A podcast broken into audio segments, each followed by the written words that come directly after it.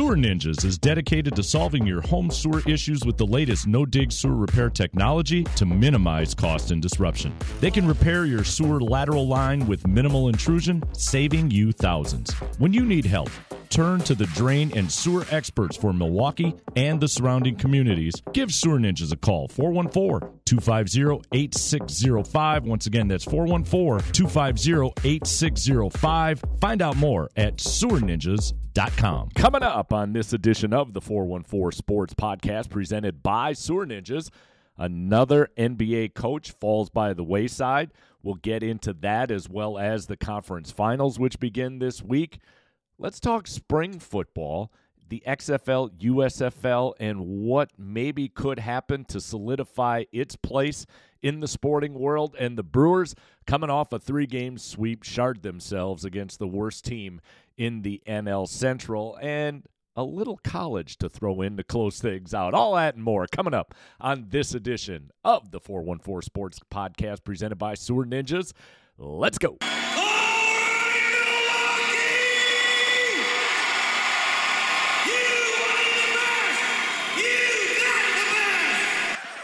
But instead, it's the 414 Sports Podcast, and it starts right now.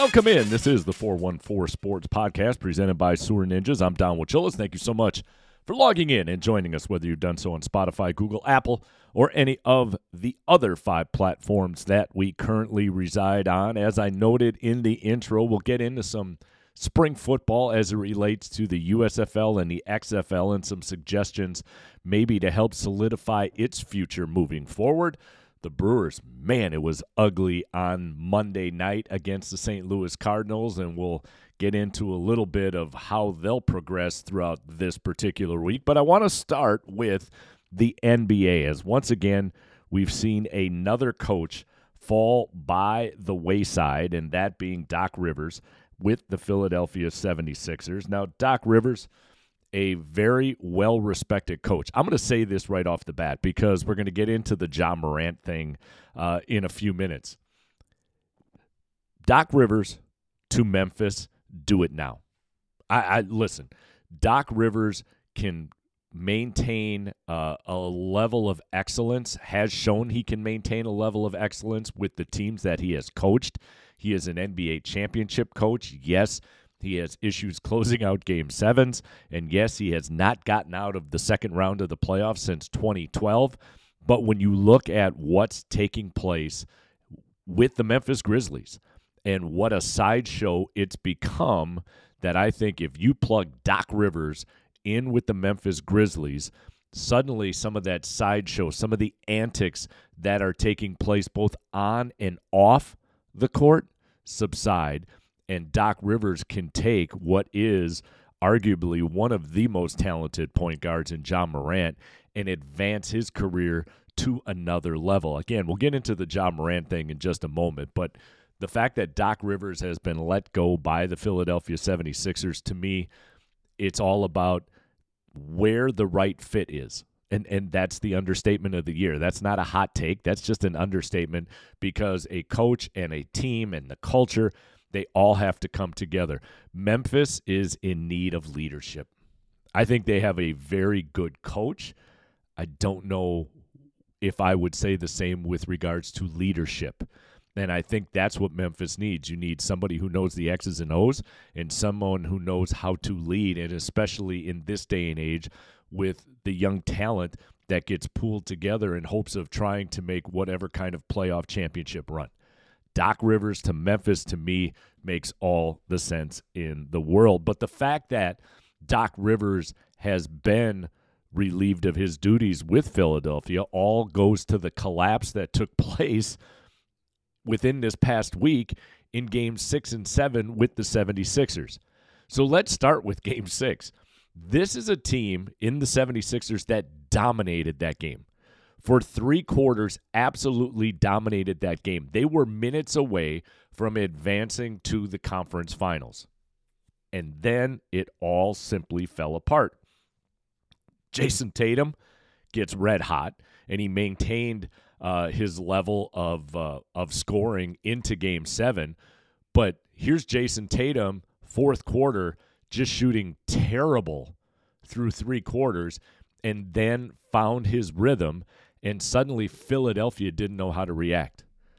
And we have, in the midst of the Philadelphia 76ers, the mm-hmm. reigning MVP in Joel Embiid. And Embiid and James Harden looked like when things got rough, just like they did in the third quarter in game seven of that matchup with Boston, they go away. I don't know how Joel Embiid can be the league's MVP when he goes away the way he does. In today's modern um, uh, what would we say this viral world that we live in he ghosts him his own self. He just disappears. And he did so again in two key games that ended up costing his coach his job. Joel embiid and james harden even in the telecast in that game six game if you go back and you listen towards about the three minute, four minute mark, when Tatum started getting hot, their heads dip, their energy level dips. And even Doris Burke, who was doing the commentary for ESPN that evening, said that she was wondering if they quit. Like they just look like they gave up. This is a team, unfortunately, with Joel Embiid and James Harden, when they get punched in the mouth, which happens in the playoffs, they don't know how to handle it. They don't know how to counterpunch. And maybe that falls on Doc Rivers, but maybe it falls on the players themselves.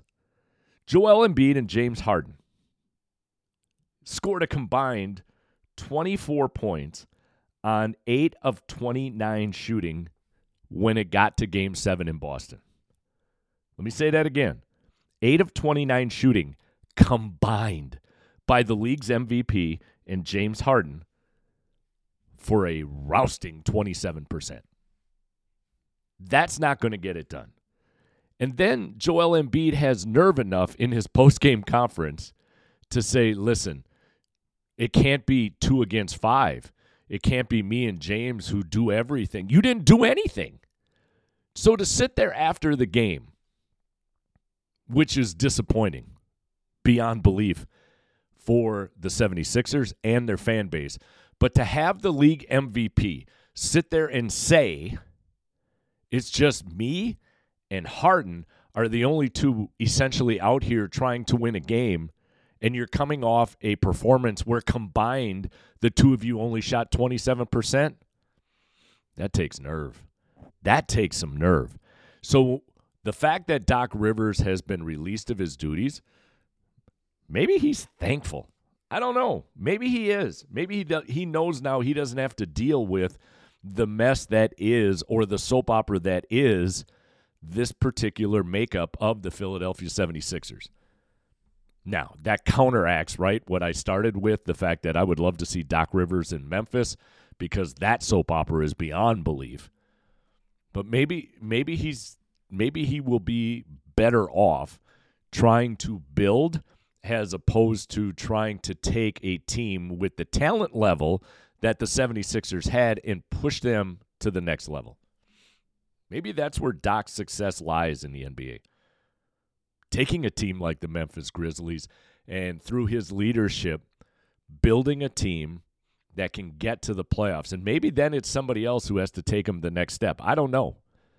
But I do know that Doc Rivers will build culture within the Memphis Grizzlies should he end up there. And that's exactly what Memphis lead needs, excuse me. So you've got now Boston and Miami.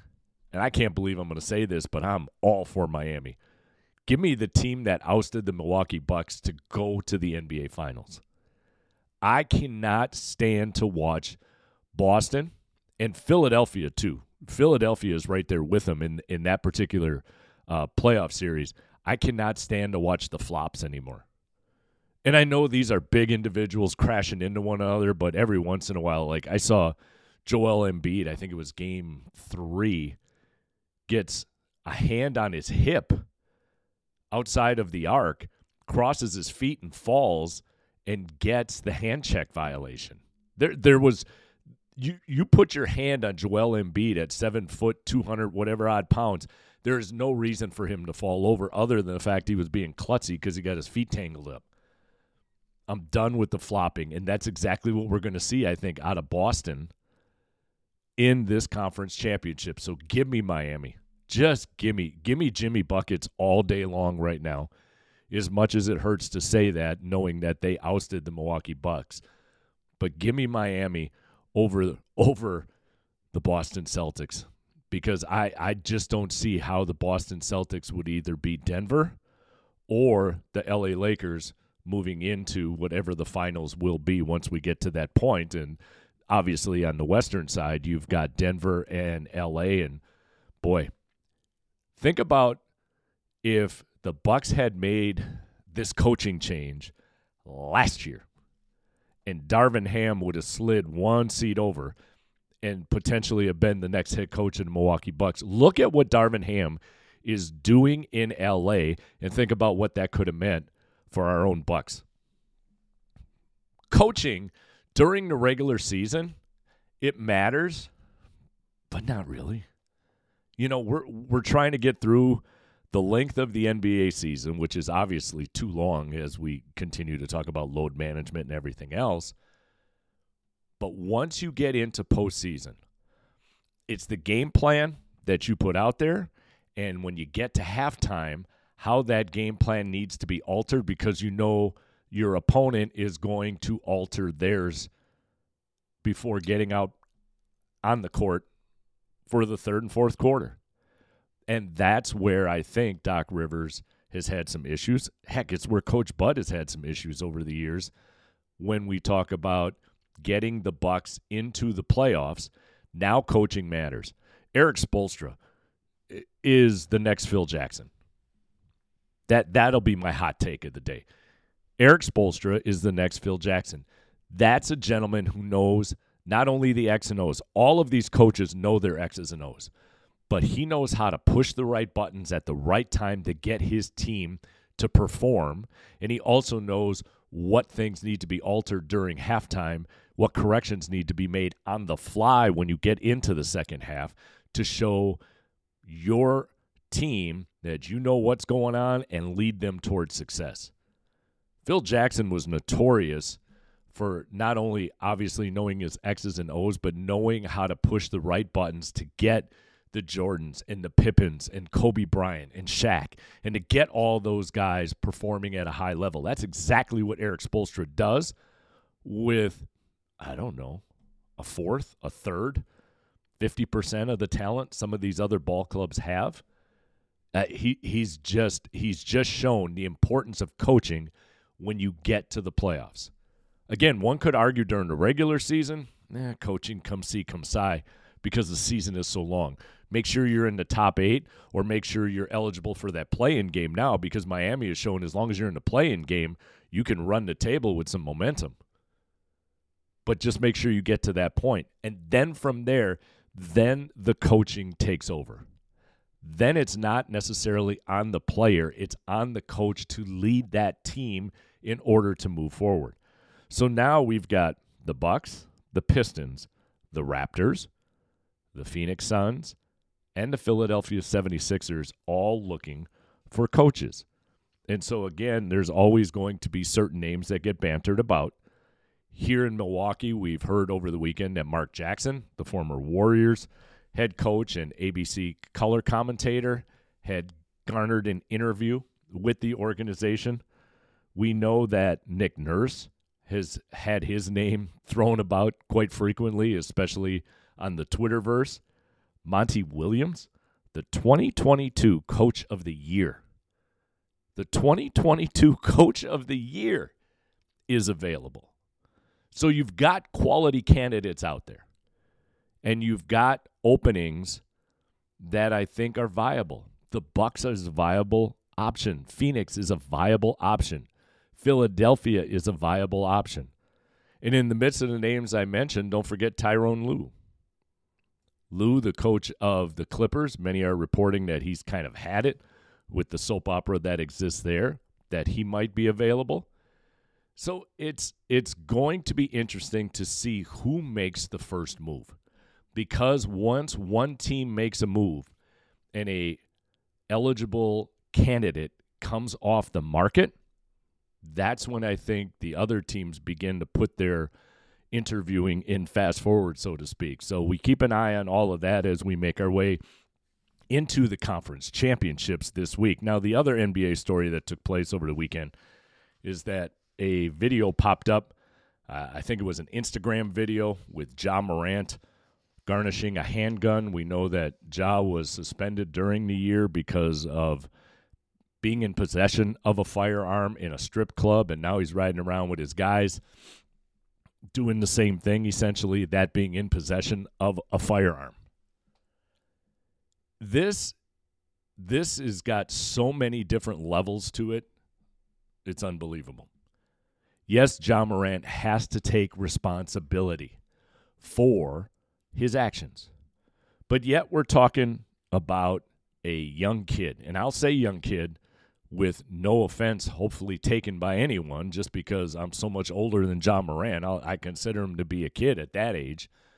And the development process that needs to take place, the growing up that needs to take place is significant.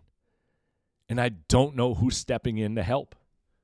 I don't know who is stepping in to help. Ja still wants to run with his guys. Understood. When you're young, that's what you do. But the amount of money that could be left on the table for not accelerating the maturation process that that's a little tough to take. And so if if Ja is going to take the next step, which I'm hoping he will, he's an unbelievable athlete. I mean, I didn't know who Ja Morant was, quite honestly, until the first round of the NCAA tournament when he lit up the Marquette Golden Eagles. And it was like, who is this kid?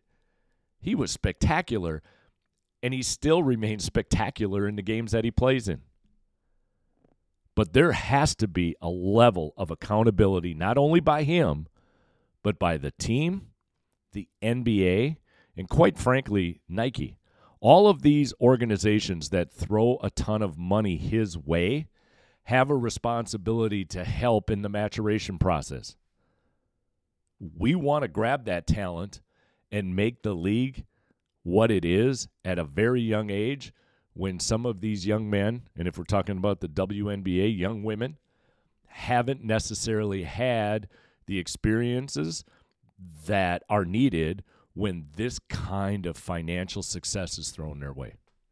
I mean, my goodness, I think I think back to my college days when you had a couple of bucks in your pocket and the damage you can do. I can't imagine if I had millions of dollars in my bank account the damage that could have been done. So, yes, I am not pushing responsibility away from Ja Morant. I think he needs to take responsibility. I don't know if his last stint, where he was, even though it was an eight game suspension, it really only amounted to two when all was said and done. Maybe, maybe in hindsight, it would have been beneficial if the NBA or the Grizzlies stepped in and said, time for you to sit down for the remainder of the year. Let's work through all of this, and then we'll kick things up again next season. It, eh, you know, hindsight 2020, but something needs to change, or you're going to have one of the most marketable, potentially marketable, and athletic stars in the NBA go awry. And that costs not only his paycheck, but it could cost the NBA potential millions of dollars because of what Ja Morant can bring to the table. So we'll see what happens. And again, I've said it time and time again here in this first segment. It's one of the reasons why I think Doc Rivers to Memphis makes all the sense in the world. All right, let's get off the NBA. Let's move into some pro football. Ah, let's take a break. We'll get into the Packer schedule a little bit, but I also want to talk about the USFL and the XFL as far as spring football goes and maybe what a merger could do for their financial stability moving forward. We'll get to that in just a moment.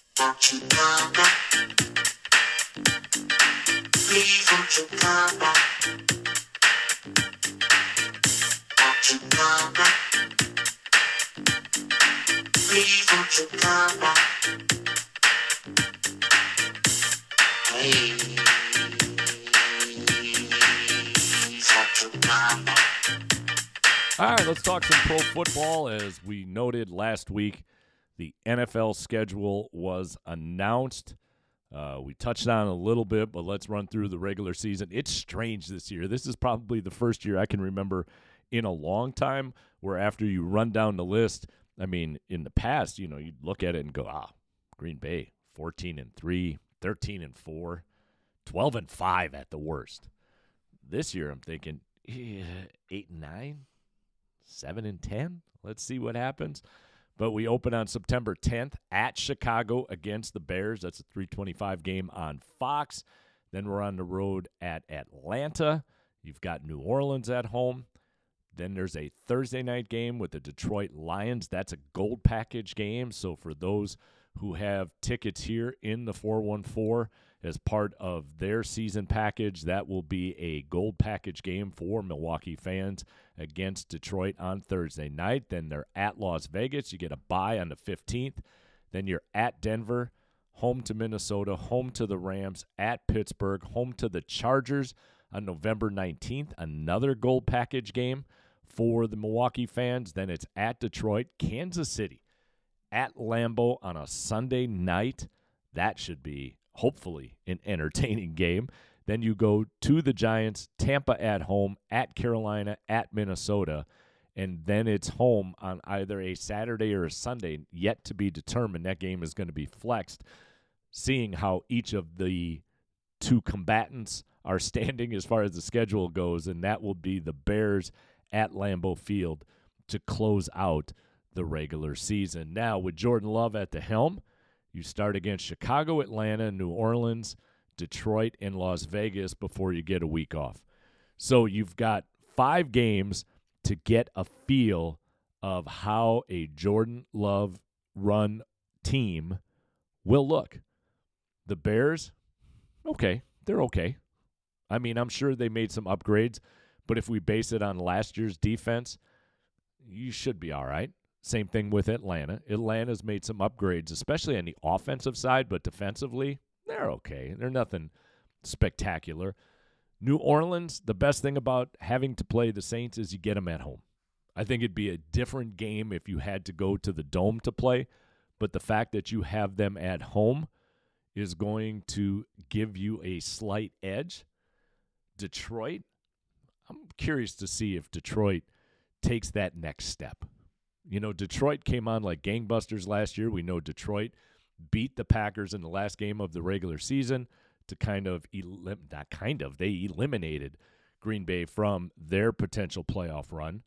It's going to be interesting to see whether they can take the next step. There's been some stuff going on in and around the Detroit Lions. A little bit of noise off the field with the whole gambling thing. I'm wondering how that plays out.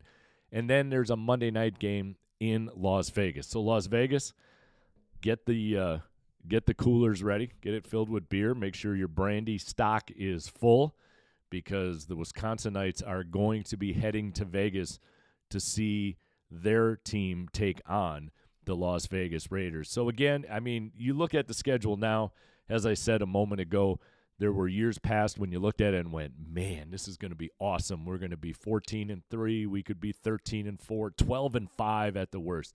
You throw in a game or two where you're like, "Yeah, they should win," but you get those hiccups.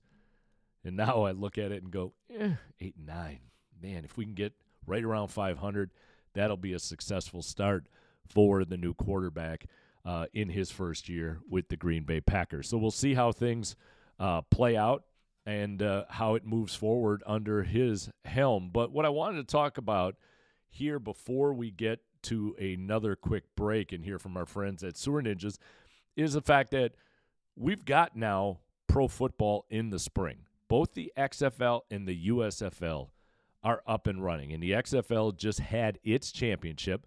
the Arlington Renegades come away with the championship. Arlington finished the regular season below 500 at 4 and 6 and then went on this improbable run in the playoffs and they end up beating the DC Defenders 35-26 under Luis Perez's uh, helm at quarterback and he gets the championship MVP and they win the XFL title. Now the USFL is up and running now.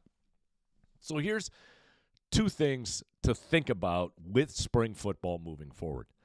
When I've watched the XFL and the USFL, there are some changes, there are some alterations that they've made to the game that I think the NFL should seriously look at. Now, the NFL won't seriously look at it until somehow there's some sort of affiliation that takes place because the NFL does not want to give the idea that they're a cowtailing to a lesser pro organization or B, that they're just simply stealing something from them, so to speak. So if we're going to look at some of the changes that are made, especially on the kickoff, and especially with the XFL, the fact that, you know, you're still kicking it off from, you know, the opposite 40, but both teams are lined up 10 yards apart and they can't go until whoever it is catches the ball in the back and then you can engage. And I think it's a great way to help eliminate some of the injuries, some of those collisions that you see with that special teams type play. And it still makes it exciting. There weren't a ton of breakaways where somebody went 98, 99 yards for a touchdown. They did happen, just like they do happen in the NFL in what we would call a traditional kickoff. There have been alterations again that I think are worth looking at. But what if the XFL and the USFL merged? What if we considered the XFL and the USFL much like in the NFL we consider the NFC and the AFC? What if we created two divisions, one with the USFL teams, one with the XFL teams, and then the winners of each of those, what I will call conferences, play for a championship to be named later. Maybe that's what should go on the trophy, right? A championship to be named later. But I think, A, you've got two organizations right now that are struggling a bit to try and garner some fan base. Um, I heard Colin Cowherd a couple of weeks ago talk about this, and I think in this case he's absolutely right. As much as I disagree with him on some things, the fact that gambling has overtaken so many avenues of society, spring football is not going anywhere because it gives people something to bet on, something to gamble on. But if those two organizations could merge, create two separate conferences, and then those conferences, just like in the NFL, play one another for the championship to be named later, I just think it strengthens both organizations. They could elongate their seasons a little bit. And I think it makes the most sense financially as those teams try and move forward. I think it's worth a thought. Whether it happens or not, I have no idea.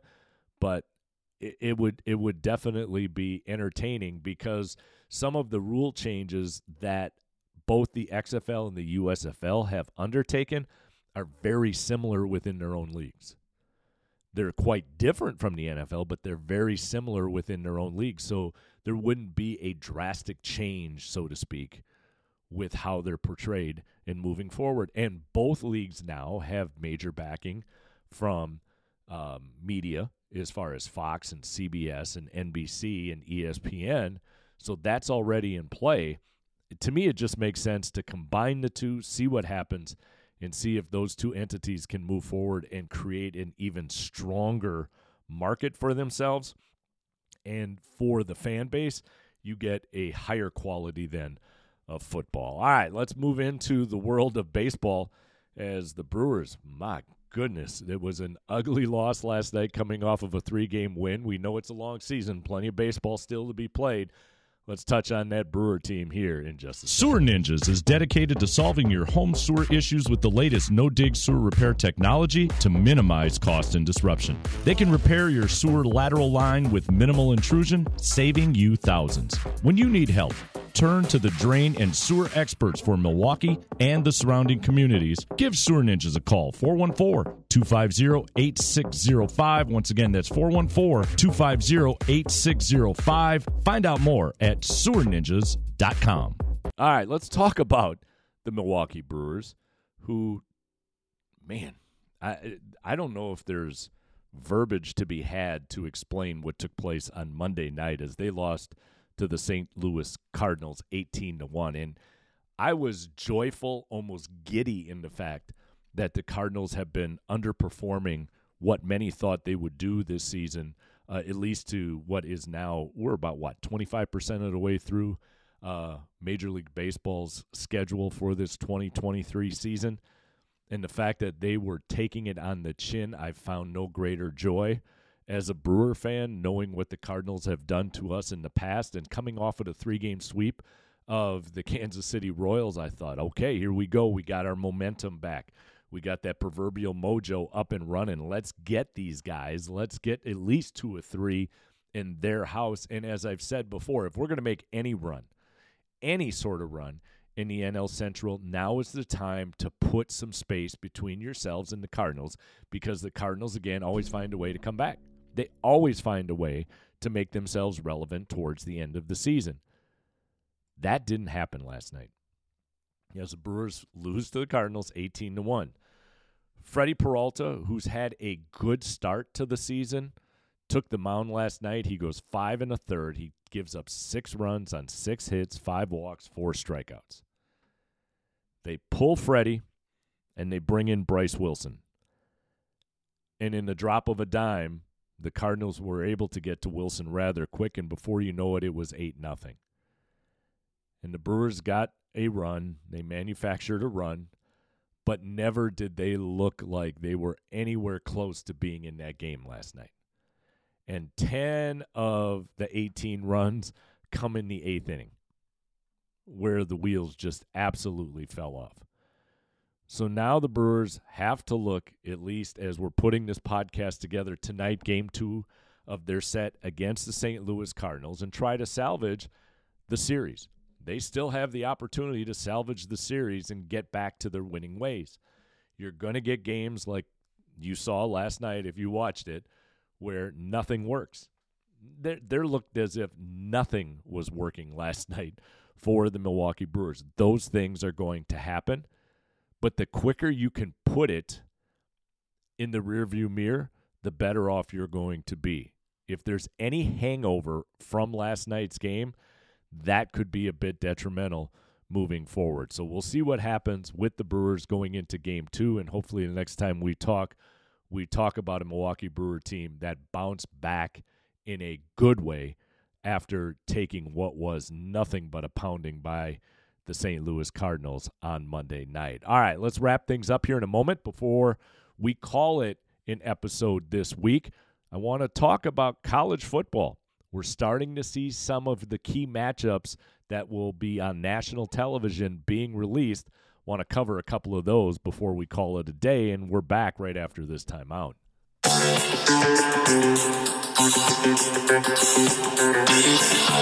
Start